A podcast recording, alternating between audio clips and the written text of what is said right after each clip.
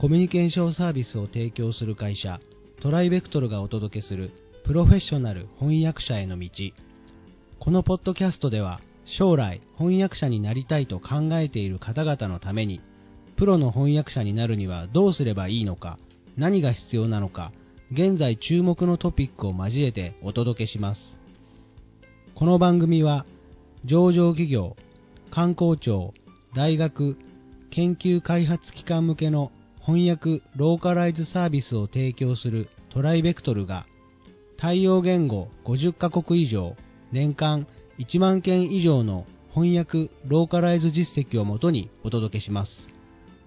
えー皆さんこんにちは、えートライベクトルの、えーと八柳です、えー前回は遠山さんの方に、えー翻訳会社の枠組みについてお伺いしました、えー今回はですね各ポジションについて、えーもう少し深く掘り下げてお聞きしていきたいと思います。遠山さんどうぞよろしくお願いしよます。ろしくお願いします。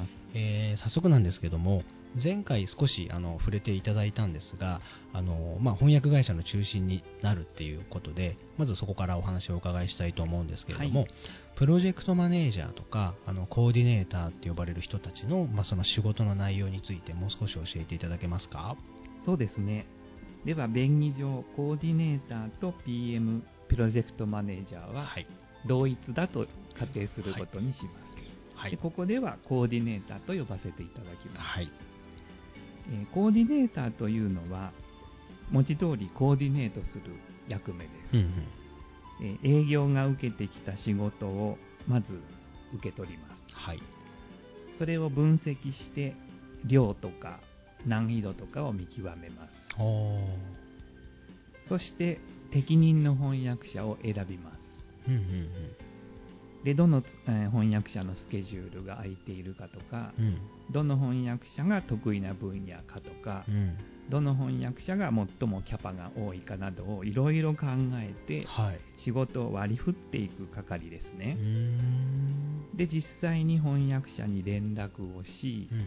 作業指示を出し、注意点を説明し、えーなんていうんでしょうか、翻訳者が作業しやすいような環境をセットアップして、うんうんうんまあ指示する、指示するそういう立場ということができると思います。なるほどね。そうすると、あの今、翻訳者を選ぶっていうお話だったんですけど、どう選んだらいいかとかっていうのは、そのコーディネーターさんの力量ってことなんですか？そうなりますね。非常に難しいところでもあります。えー非常に精密で、えーレベルの高い翻訳をしてくれるけれども、うん。うんワード数がこなせない翻訳者さんもいらっしゃいますえっとし、キャパの問題ですね。はい。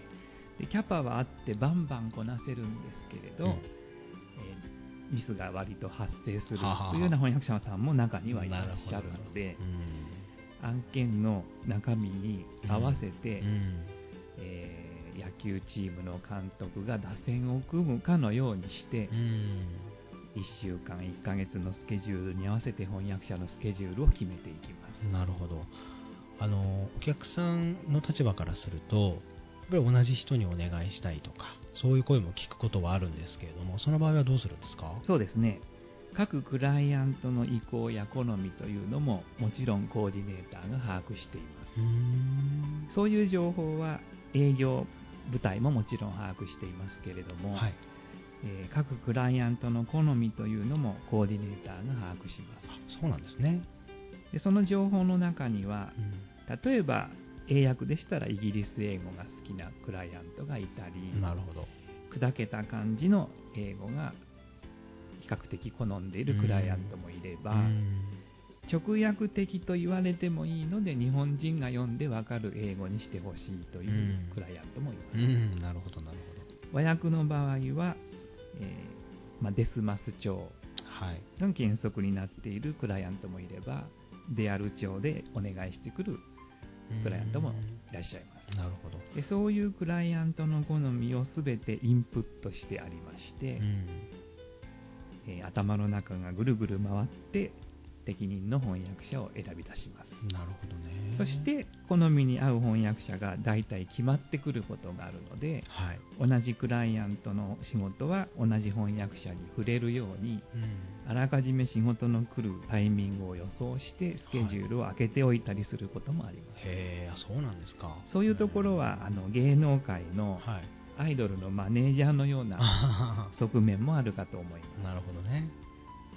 なんかあの、パズルをやってるみたいな感じですね。そうですねうん。あとやはり翻訳者さんもあの生活がありますので、はい。まあ、主力の翻訳者さんたちにあの均等な仕事が割り振られるように、うん一定の収入が得られるように配慮するという面もあります。なるほど、なるほど。そういうことですね。あの、翻訳者の立場からすると、やっぱり仕事は定期的にもらいたいと思いますし、はいあのまあ、安定供給といいますか、そういった部分をあの、まあ、こう目指していく上で、そのプロジェクトマネージャーとか、まあコーディネーターの人たちとどういうふうに関わっていったらいいんでしょうか？はい、えー翻訳会社にフリーランスの翻訳者として登録するというのを前提にお話しします。はい。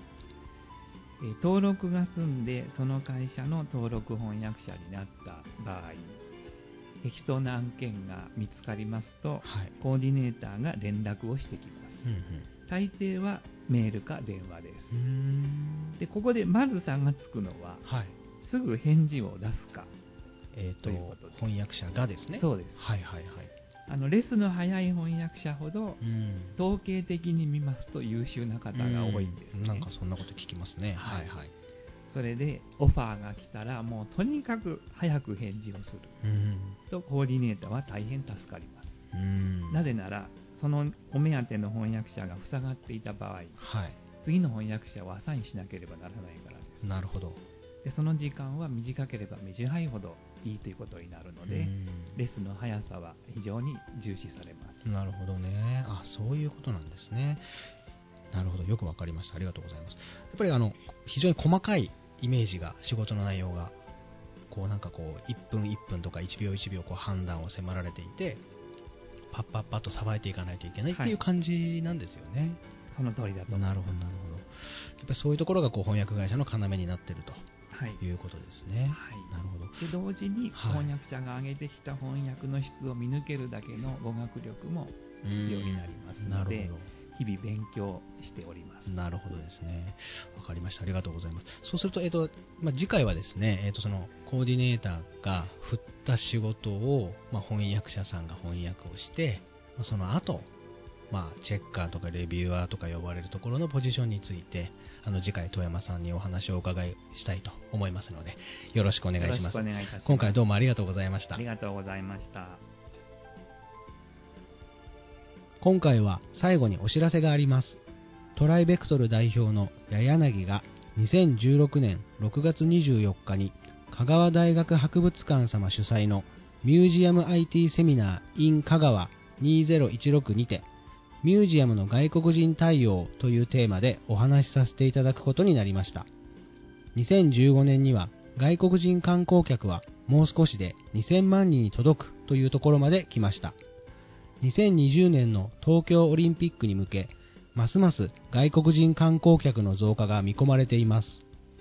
ホテルやレストラン、デパート、電車やバスといった部分でのインバウンド対応はもちろんですが、観光施設としてのインバウンド対応はどうしなければならないのかをお話しさせていただく予定です。美術館関係者の方でご興味がございましたら、ぜひ弊社ウェブサイトにアクセスしていただき、お申し込みください。今回のポッドキャストはいかがでしたでしょうか？ご質問やお問い合わせはいつでも弊社ウェブサイトからご連絡ください。